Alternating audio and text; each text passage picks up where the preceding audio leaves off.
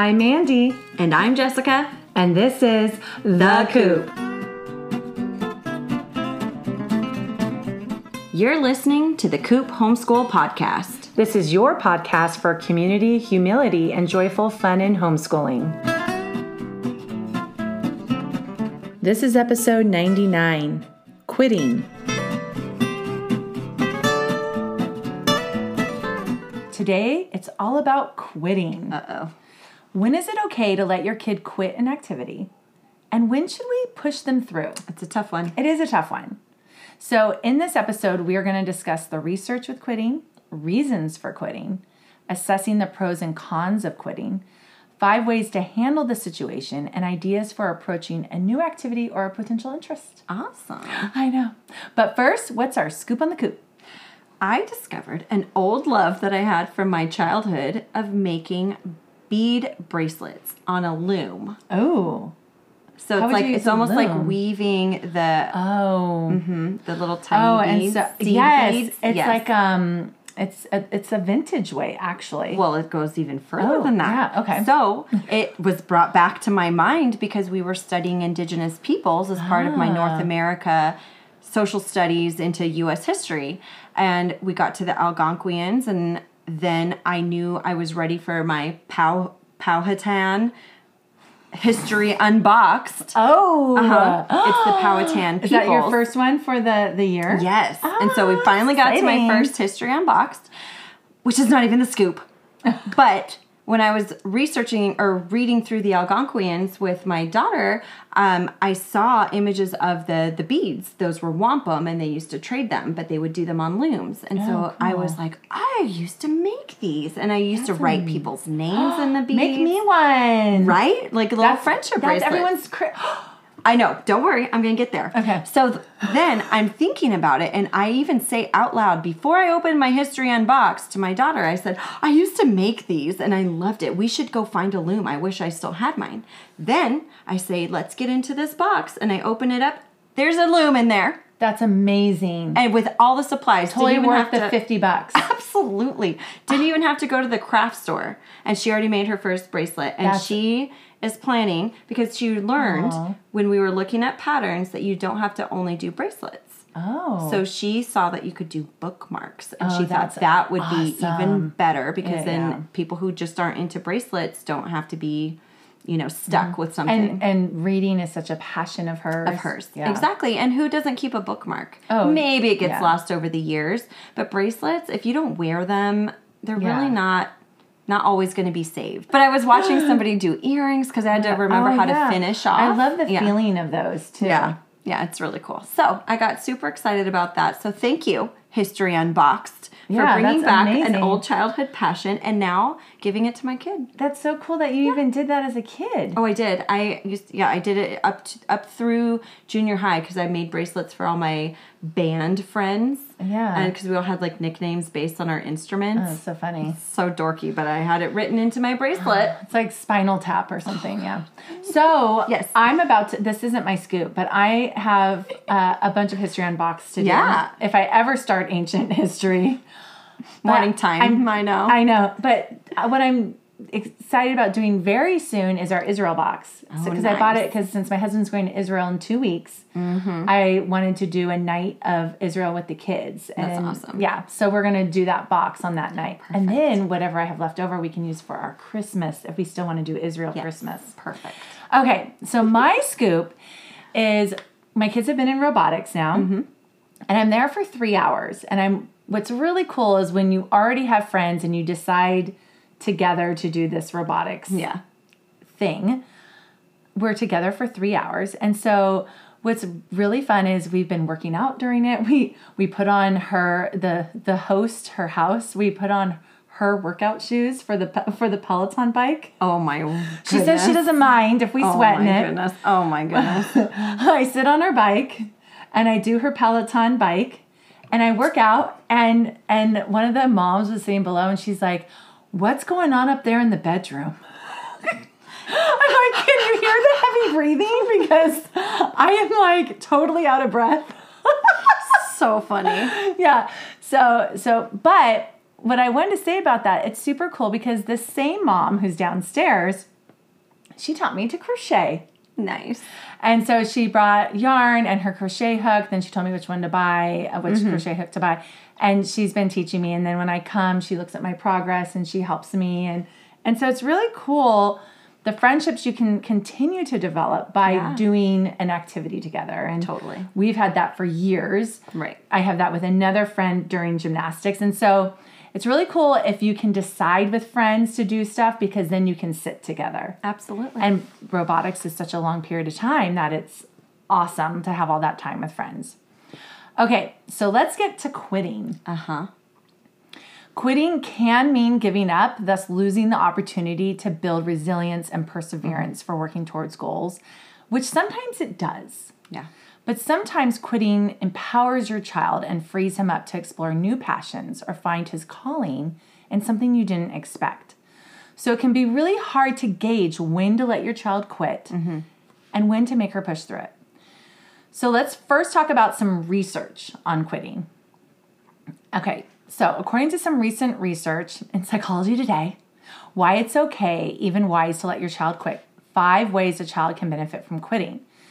So one, the article says, allowing a child to quit a miserable activity teaches your child that they do not need to stay in a bad situation. Yeah.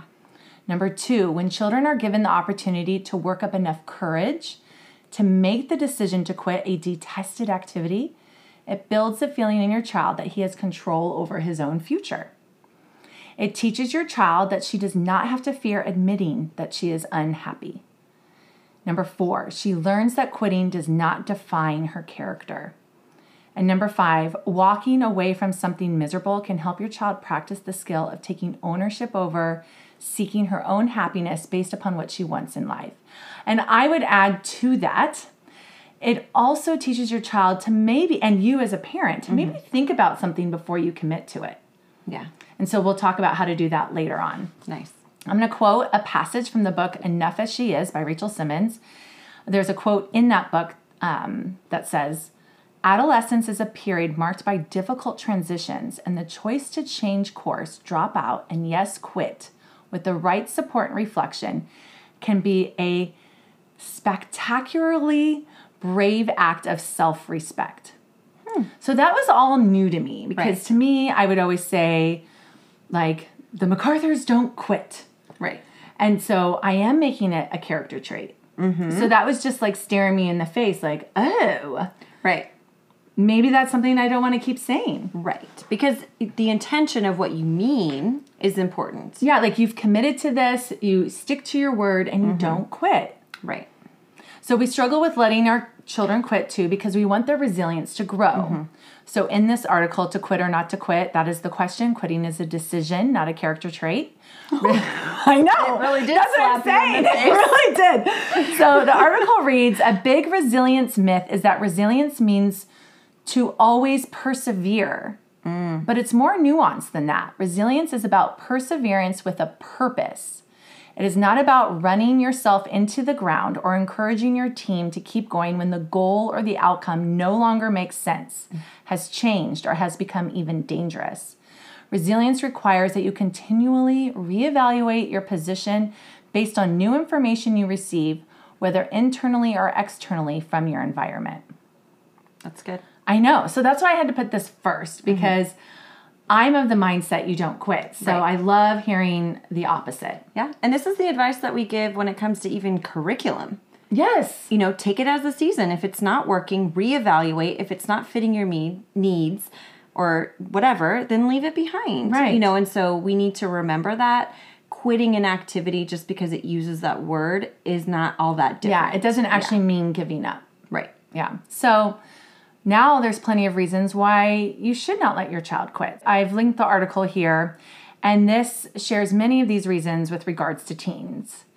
So 1, without reflection, assessment, or a plan of action, your child might just experience the same situation over and over again. Right. It's not growing. Right. Number 2, many times in quitting, there are unanticipated costs. So what would be some of those costs, you think? Friendships. Yeah. You quit something, you lose your friends. That's the huge one. I mean, that's the reason I didn't quit swimming when it was hard. Right. wasn't because I was committed to the sport. It was, no, that was my friend group. Right, who am I going to hang out with? Yeah. And that's the routine I have. That's what I'm used to. And I'm still going to have to do something else in its place. Right. So I might as well do something I'm good at, where all my friends are at. Right. And where we have a blast a lot of the time. Right. Number 3, quitting can cause regret. Mm-hmm. Number 4 might be sacrificing sunk costs. So if you've already prepaid for a bunch, or you've paid for all these lessons, and then they haven't actually gotten to experience the climax of what those lessons are taking them to, whether it's the recital, the tournament, they might not realize that actually you might love it. And there's all these sunk costs of time and money and the opportunity costs of not doing something else. Let's just finish this out and see where it goes. Yep. Also, you don't want to start a pattern of quitting. I even think about that when I work out, right? 3 minutes till the end, I'm like, well, they're going to start warm down on the Peloton bike at 1 minute left. So maybe, and I have to tell myself, no, if I quit at 3 minutes and slow down, I'm going to do this every time. Right. I can't start that pattern. Mm-hmm. And then feelings of failure and not overcoming the challenge. Yeah, absolutely. Yeah, so if they quit because something's challenging, that kind of stays with you. Right, they're going to feel like they were a failure if they're quitting for the wrong reasons. Mm-hmm. So it's important to remember in reading these articles that the decision to quit is just that, a decision and a character trait. So I reiterated that because I feel like it starts to define us. Absolutely. Mm-hmm. So that was the research. Now, here's one of the first things to consider is your relationship. Mm-hmm. So first, before you get started with a conversation about quitting something, consider first your parent-child relationship. So what kind of interaction do you want to have with your child about this topic? So let's say it's come up, they've given you I want to quit report. Yeah.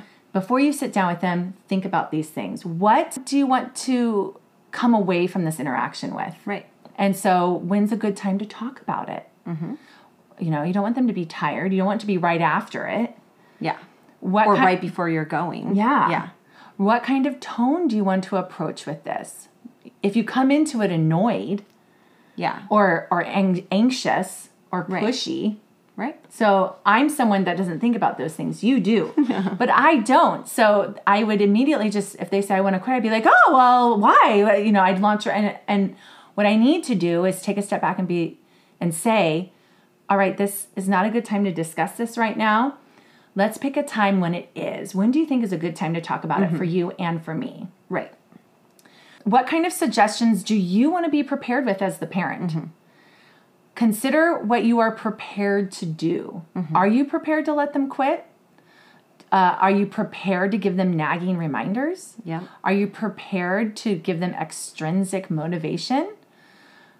Are you willing to go anyway to hang out just in case it becomes appealing? What is your spectrum of what you're willing to do? So when they come up with their problem solving, is there anything that's an absolute no? And if you're prepared with that, then you can respond in a very controlled way, right? Yes. And are you able to have contact with the coach to help you with this endeavor in any way? If it's a coach problem or if it's another player problem, if you might not have access to the coach. You might not even be able to pick them out in a crowd to be able to talk to them. Yeah. Or it may be someone you're really close to and you don't want the conflict. So what is the relationship with the coach and how accessible are they? And then include on your list your question to your child. How can I, as the parent, help you with this situation? Mm-hmm. So be prepared to ask that question. What can I do to make this a manageable activity for you? Like if you really don't want them to quit, what can I do to help it be manageable? Right. Let them feel the control and how they can help change it. Yep. All right. So next, evaluate why they want to quit. Mm-hmm. So do you want to take on this? It's, you know, it's kind of like a helpful checklist, right? Exactly. So there's a lot to consider when your kid wants to quit. So ask your child, depending on his age, to consider before quitting something that you know is an important aspect of their development. These potential reasons why they would want to quit may not be mutually exclusive, and they might not be valid, but they are reasons nonetheless. So knowing the reasons can help you walk through the decision process. Are they emotional reasons? Is the activity too challenging? even if the child is successful at it? Mm-hmm. Is there too much to overcome emotionally to do it? Is there too much pressure? Mm-hmm. Is there pressure from either themselves or from others to be good at this particular thing, mm-hmm. or to just do it at all? Is there bullying involved by participants, coaches, teachers, or even other parents? Mm-hmm. You know, is there negative behavior surrounding your child? You know, mm-hmm. that's a big deal.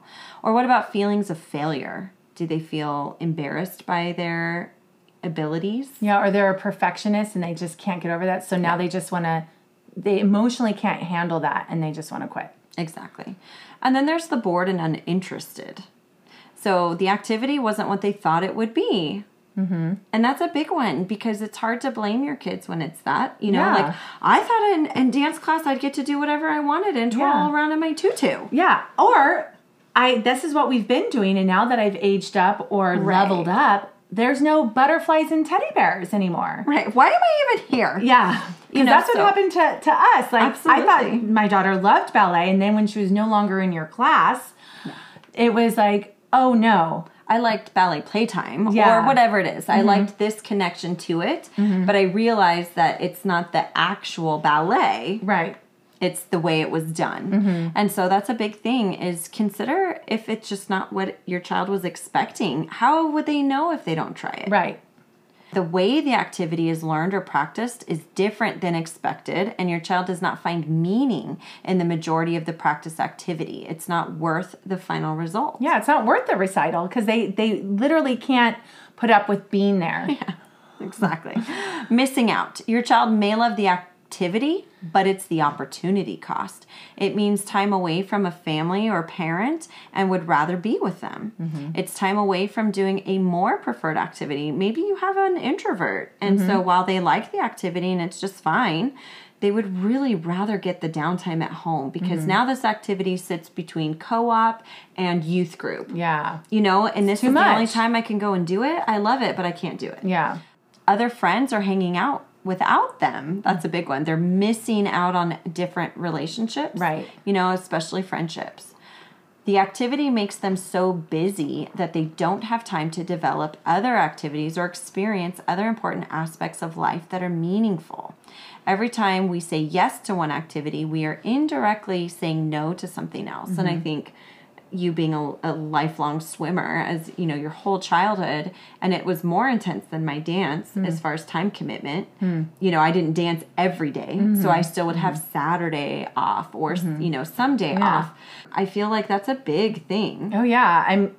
That's why our friends had to be at swimming because all of our school friends were hanging out after school together. You were missing out on that ice cream and to the mall. Yeah, and to each other's houses. I see all these pictures that they post on Facebook even this month of them all hanging out. And I was like, what? From that long ago? Yeah. You guys were hanging out? Yes. Oh my gosh, no wonder I felt like I wasn't as close to all these people. They were all hanging out together. Totally. Mm-hmm. So that's the thing is that your child might have different priorities. Relationships might mean more to them than an activity does. Yeah. It doesn't fulfill a need. Your child receives fulfillment of their physical, musical, art need another way, and this feels like an extra. And I did go through that with my daughter when we were doing ukulele. Oh, yes. You know, she liked it, and it was fun. She was doing it with your daughter, and so that made it a meaningful event. But it wasn't actually fulfilling her music desires. She already had her music desires being filled in dance and piano, right? Yeah. And so it was cool, but she did as much as she had wanted to do. Mm-hmm. And so it wasn't fulfilling a need anymore. Mm-hmm. Your child wasn't aware of the commitment level. How long is it okay to try something first to see if they want to commit? Did you even explore that exposure option long enough? You only have a few young years for your child to try things out. Be careful not to commit to something too soon. Yeah, and you taught me that because my daughter had already been in dance. Right. So then I was like, okay, well, let's try this next year. And you said, you already know. And at this point, she needs to commit. Right. Because now they're on this trajectory. Right. And she can't keep just coming in and out because she's not going to improve and she's not going to be with her friends anymore. Right. So this is the moment. This was the turning point. And so then that's why then at a little bit later, she did jazz. Right. And that was fun. She went to dabble a little. She's like, okay, maybe. And that was fun for the moment. Yeah, absolutely. And that's the thing. Some things are seasonal and some are not. Mm-hmm. And so that's a big thing to be aware of when you're guiding your kids. And we don't know, which is why I shared that with you, because dance is just a fun thing for a long time. Mm-hmm. And then you get to a point where they aren't going to keep up with their peers, which is fine. Right. But not if they're not going to want to do it. Yeah. So what would you say if I had a 13-year-old and she's never danced before and now she doesn't know, but she saw zombies and saw the cheerleaders dancing and said, oh, I want to learn how to do that. Oh, yeah. What would you recommend to that mom? Oh, yeah. Of how long it's never too late to start. I think the important thing for that child to know is that most of the kids who are at the studios are going to be ahead of her mm-hmm. at her age. Yeah. But there's usually adult classes or teen classes that are designed for them to be beginner levels. And then they could come for what? Like a month to see? Like how? Oh, usually, yeah. So there's often dance is broken down typically at most studios to a month-long commitment. Mm-hmm. So there may be a trial class or mm-hmm. certainly you could pay for one class to try it, but I would suggest doing it for a little bit longer because there's a big learning curve up front, especially mm-hmm. in ballet, because there's a whole terminology learning curve. Right. You just learn to stand up straight with your butt mm-hmm. down and your belly up and this is all new stuff, and now you want me to move like this and do different things.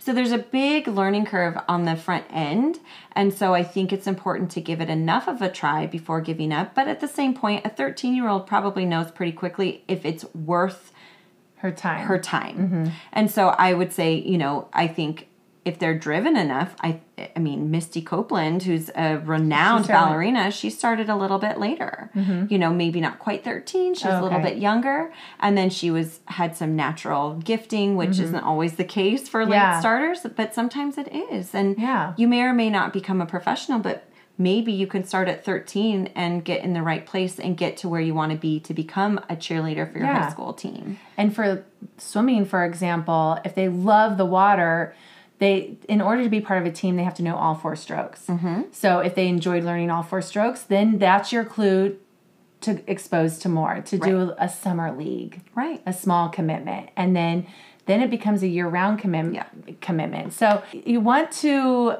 be careful not to commit to something too soon. And now it's the quitting. Now you're into the quitting, right? Right. And I see what you were asking me too. The exposure for dance long enough to get through a performance. So dance is a performing art, and so for me, if you want to do it, it's usually because you've seen it somewhere. Mm-hmm. And so to get through your own performance would be, to me, a full exposure to dance. Mm-hmm. But if you're doing dance because you want to be on a cheer team, that's a different purpose and end goal. But if you're trying to expose your child to dance, encouraging them to go through an entire season and performance on stage would be a true exposure. Right. Yes, you want them to like the class, mm-hmm. but at the same time, maybe performing is going to make them realize that the class is worth the hard work. Yeah, so that's rough, because if the recital's in June, mm-hmm. let's say, and you start in September, mm-hmm. they have to be a very mature child to say, I'm willing, because I don't think my kids know what 9 months means. No, yeah. So then maybe there's a different kind of dance studio that has, mm-hmm. Every month or every 2 months, they do a little tiny performance. Absolutely. And you can see if they like it. And there's other ways to dabble in that. It's not the same taking them to a performance, but maybe seeing some type of dance performance might give them mm-hmm. a taste of what it might be like if they were up there. Yeah. And so that might excite them enough to keep going and say, now, why don't we go and do it until you have your turn on stage, and then we'll see. Yeah. But if they're miserable, they're miserable. Yeah. And for swimming, you can sign up for your first meet within a week. Yeah. And so you could have long. You could really see early on. And then when you reach a certain age, you do go every day. Right. And then at that point, I was just telling a friend, try going every day when it becomes that. If your child still wants to do it, try going every day for a month. Yep. See if your family... Well, we'll talk about that. Yeah. Okay. So then there's... Yeah. Mm-hmm. Be careful not to make arbitrary commitment levels. Just because some seasons or courses span a semester or a year doesn't mean that trying something out means they have to commit for a season or a semester or a year. Mm-hmm. And then there's busy days. Would a different day be a better fit? Mm-hmm. Maybe the child isn't into this particular activity because it's on a bad day. Is mm-hmm. it shoved between a bunch of things mm-hmm. they'd rather be doing? Would a different time be a better fit? Maybe they're a morning person. I mean, I remember my daughter didn't want to do volleyball for a while because we thought it started at 7, and she said, I'll get back so late. Right. And then when it started at 6, she said, oh, I just read the wrong age group. Right. But that made a big difference for her. Yeah. Mm-hmm. Yeah. The location. Maybe a different place would be better for comfort or size. You know, maybe they need a bigger space, or maybe the space is too open. You know, mm-hmm. if it's something that's at a big old public park, maybe they want something a little more intimate and safe. Mm-hmm. It's not the actual activity itself that's bothering them. Maybe it takes too long in the car to get there. Mm-hmm. That's a long one, yeah. Location doesn't feel safe, or the child can't see the parent. So mm-hmm. when they're separate from the parent, that's a big one. I deal with that a lot in the dance studio. Mm-hmm. They can see their parent, but even still they're shut in a room, the door's closed, you know. So that's definitely something. If they're not ready for that, then that activity might not be the right thing for them. Mm-hmm.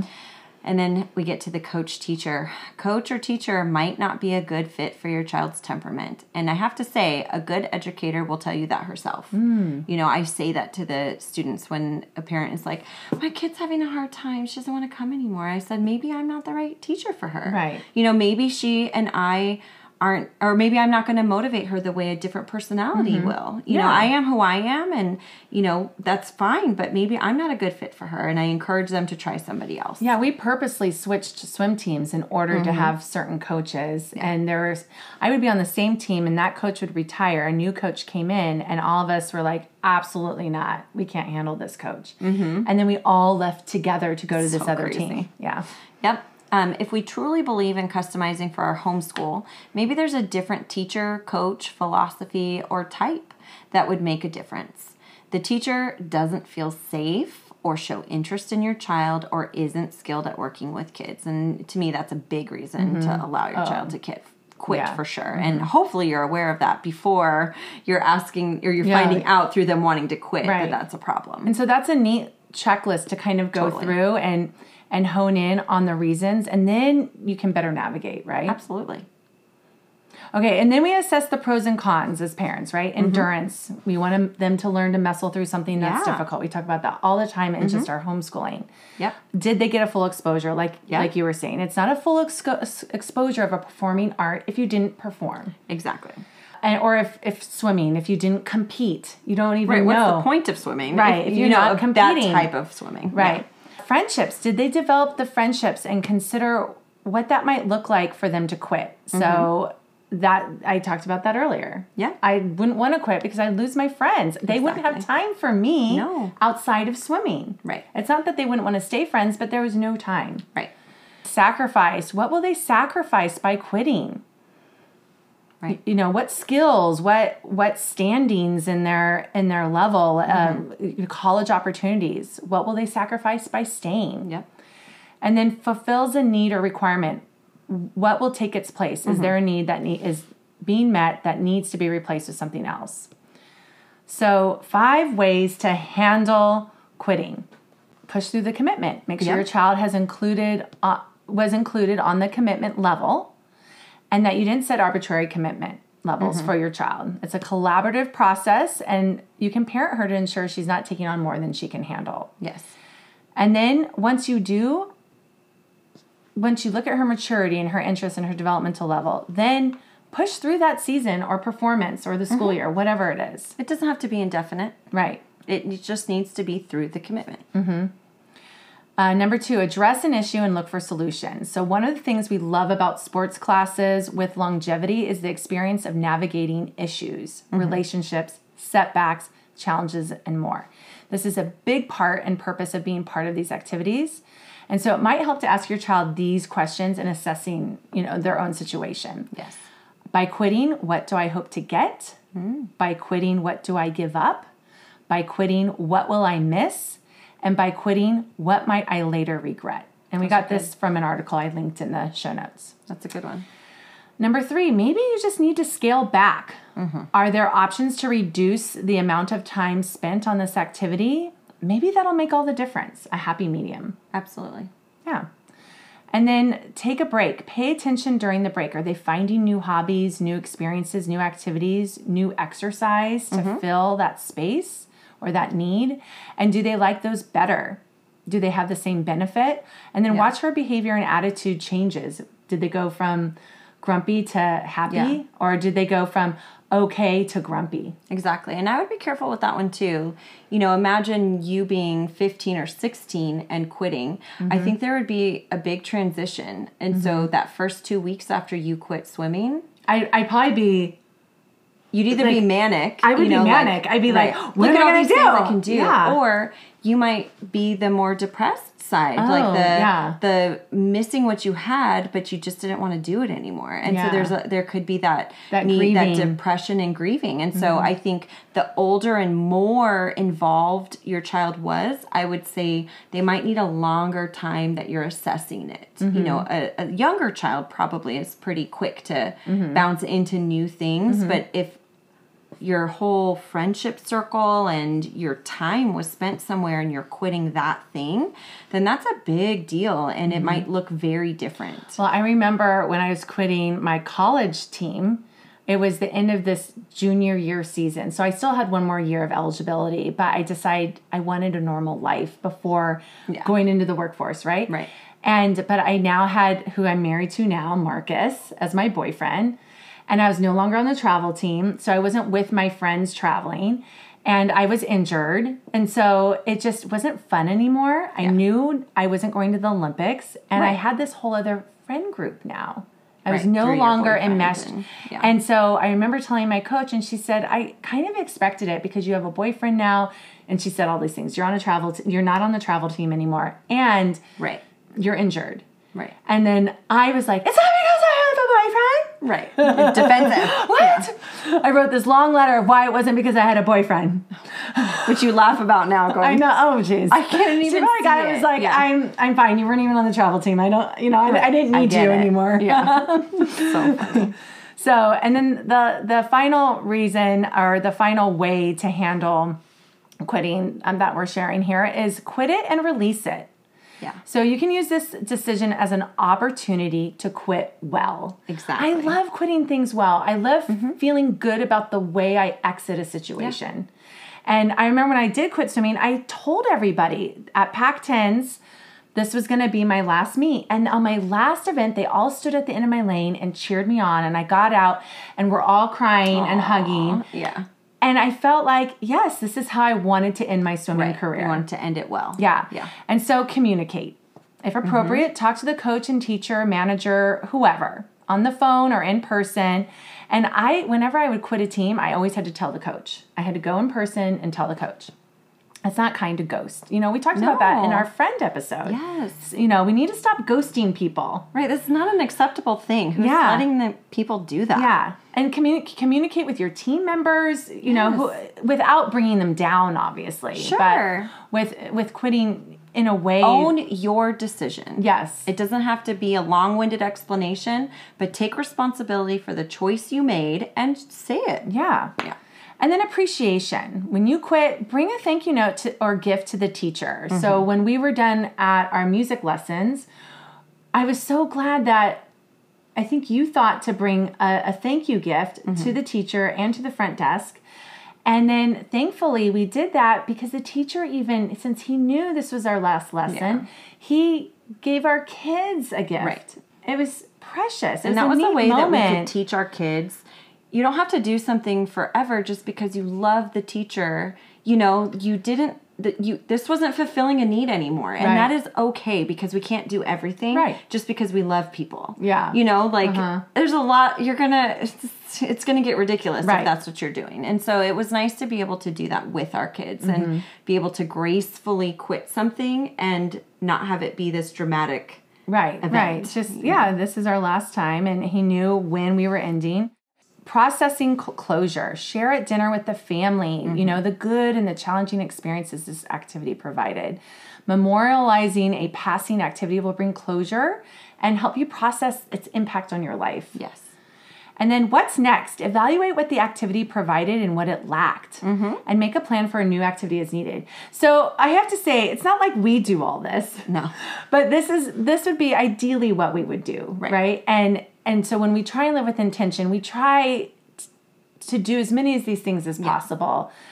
And so if you just pull one or two of these things, it really helps. This next, what you're about to get into, is really a good one, because I think of my daughter, or both of my kids really, because me being a dance educator, they've been exposed to it. And they just do it because they're there, but I've always been okay with them quitting. Right. And so I've always been good about outlining commitment to them, because I need them to know that just because I'm the teacher and you're here all the time doesn't mean you can come in and out of something. Right. So if you're going to, you know, when they're really little, it's, are you going to commit to the whole class today? You know, not every week, but today. You can't go in and out of class for today. And then it becomes, okay, are you going to do the recital? If you're not, then we're not going to come into class right now. Well, yeah, because they have a position in that, those formations. And then to not show up, and the older they get, the more complicated those things get. You know, when they're 3, they all stand in a line and it's not a big deal. But when they're 10, they have moving formations and different parts. And so it is a big deal to follow through your commitment unless something catastrophic happens. But I wait for the day that my kid is going to tell me she doesn't want to dance anymore. And, you know, I don't feel like it would break my heart. I love that we share it because it's something that I love. But at the same time, I need her to love it because she loves it. And I think she does. Well, because I remember about a year or so ago, you guys were going through that process and evaluating and thinking about it. And then she made the decision to continue. So I went through a lot of the things we already shared with her, just talking about, well, what makes you want to do that? You like this thing, but not that. Okay, do we need to take a break? Should we not dance on this day? Is that the problem? You know, all of these different things, so that she could pinpoint why she wasn't enjoying it. Yeah, because you don't often know why. You just might have a bad feeling about something, and like we explained earlier, it might just be too much on a single day. But what I don't know is what to do if she does quit, in finding something appropriate to replace it, because it's great exercise, and I need her to be active and to participate in something active. And so, I think that's why it's helpful when they know. So I remember when my sister was done with swimming, we had the choice to quit when we were 16. But we had to fill it with something else. And so my sister chose drama. Oh, nice. So then she was in all the plays and musicals after that. So that was great for her, you know, and it fit her. All right, so tell me what do I do? Okay, so what do we do when trying a new activity? Quitting's not always a bad thing. Many activities run their course, as well as your child's waxing and waning of interest. But quitting isn't something we want to do regularly, right? Right.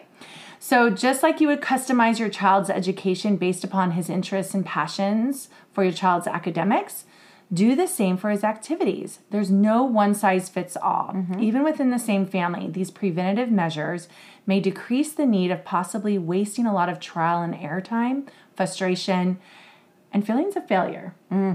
So 1, witness the activity. Take your child to watch the sport, recital, or show to see if that is something that excites her and wants to be part of or try for a long period of time. Right. Pay attention at home. What does your child like to do in her free time, and what is she good at? What drives your child? So to do that, you can utilize park time to see what your child gravitates toward and how he plays with it. Offer some activities there to see what your child enjoys. Does she want to be in the water all the time and enjoy trying to race against daddy? Right. So then, like, swim team. It might be the thing. Does he like to throw a ball against the wall? Does he have a great hand-eye coordination? A ball sport might be his thing. So this is all about just observing what they naturally are doing organically at home. Is she always twirling around the house, asking to watch dance shows? So try dance. So that's the observation. And then another preventative measure is consult with experts. Check with coaches and teachers first to see when is the best time to start the class or sport. I mean, how painful is it when someone starts class in May when you have recital in June? Really hard. Yeah. I mean, they can't work in now, right? Yeah. Yeah, it depends. Or I would have to have these hard conversations with families who would start dance in January because they wanted to perform, but they wanted to do soccer in the fall. And I know activities are expensive and you can't do everything, but their kids got to a level where they couldn't come back and stay with the same peers because they weren't training. Yeah. You can't come in January and suddenly just catch up. You have atrophy of those muscles and of those balance because the different sports and classes build different aspects of your body. And some of the kids were fine. They're like, okay, put me wherever. I just really love dancing and I want to perform. And then some of those kids quit and some of them now go year round because they committed to dance. Yeah. And they're more aware. So talking to the coaches and the teachers, find out that information. Yep. And when is it necessary to make that longer commitment? And when is the best age or developmental state? I remember when my youngest wanted to be part of their homeschool arts program. So I asked, can she be part of this? I saw kids about her age, and they said, well, she needs to know how to read. If she doesn't know how to read, she's not going to really get much out of the class. So I said, okay, we'll wait then. Good. Yep. Another way is to interview participants and their parents. So when you're buying a house, I normally check with the neighbors. Okay. What is it like to live in this neighborhood? Right. And do I want to live next to that neighbor? Do you see a lot of snakes around? I've done that. And so it's the same for lessons. Like, what do the other participants say about the sport or the league or the team? Each other. Yeah. Parents, coaches, classes, studio. That can give you insight to helping you navigate this activity with regards to location, relationships, leadership, the necessary commitment. Maybe they'll tell you, oh, the commitment's a lot bigger. I remember when my dad found out the swim meets were all day Saturday, all day Sunday, and you had to get there at like 7 a.m. And we only swim for like 30 seconds, 4 times, but you're there till 4 p.m. And he was just like, my mom was just telling me this the other day, and he was just like, wait, we don't get to sleep in, and we're there all day? People have no clue. Right. Totally. And so I remember just even with recital for dance, hearing that we had to pay extra to be in the recital. And I was like, what? It's $60 to be in the recital? And people are like, oh, it's actually that's a really good price. You have no idea. Yeah, it's way more. And then, and we have to pay for our costume. Oh, and there's rehearsals. And you have to buy tickets to go. Oh, I have to buy. Oh, that was another one. I have to buy tickets? Talk you off the ledge on that one. I know. I couldn't believe it. But you don't know what you don't know. You don't know. Yeah. And so talking to the other parents early on and the coaches early on will help you. And then pay attention to body language and attitudes when you discuss with them. They might say one thing, but if they're totally turned off, turned away from you, this might not be a crowd that you want to be part of. No. And then ask about team culture. There are some coaches that just want everybody to be the best. And so they pull from the all-star. And there's some coaches that are like, we're just going to have fun. And that could be very frustrating to your competitive child. Totally. So find out what that spectrum is and where you could fit. And then another way is to collaborate. Decide ahead of time together with your child how long a trial period will be. So get the information, share it. And then if there's a wiggle room, decide together. How about we give it this much? What do you think? Yeah. Or how much do you want to try? And then discuss and help your child make that bigger commitment if she really likes it. And then, like I was mentioning about swimming, try a short season first. Try the summer season. Try a league that is like I-9, where it's 6 to 8 weeks per sport, or a local gym that offers 1 month of something and then rotates to another sport the next month. And it might not be competitive enough. It might not be robust enough. It might not even be the right exposure. Yeah. But at least it might be enough to gauge if they want to keep trying. Definitely. So now it's time for the Coop Q&A, where we answer your questions. The question is, my kid hates going to their piano lesson, but we really value it. What do I do? Do you have any? It's so hard because I didn't like piano growing up either. And I quit. And now I wish I would have stayed in it. Okay. So that was my initial reaction is I can't even tell you, particularly when it comes to the piano specifically, how many people have said that? Every person I know, even my husband, whose mom was a piano teacher and is now my kid's piano teacher. Yep.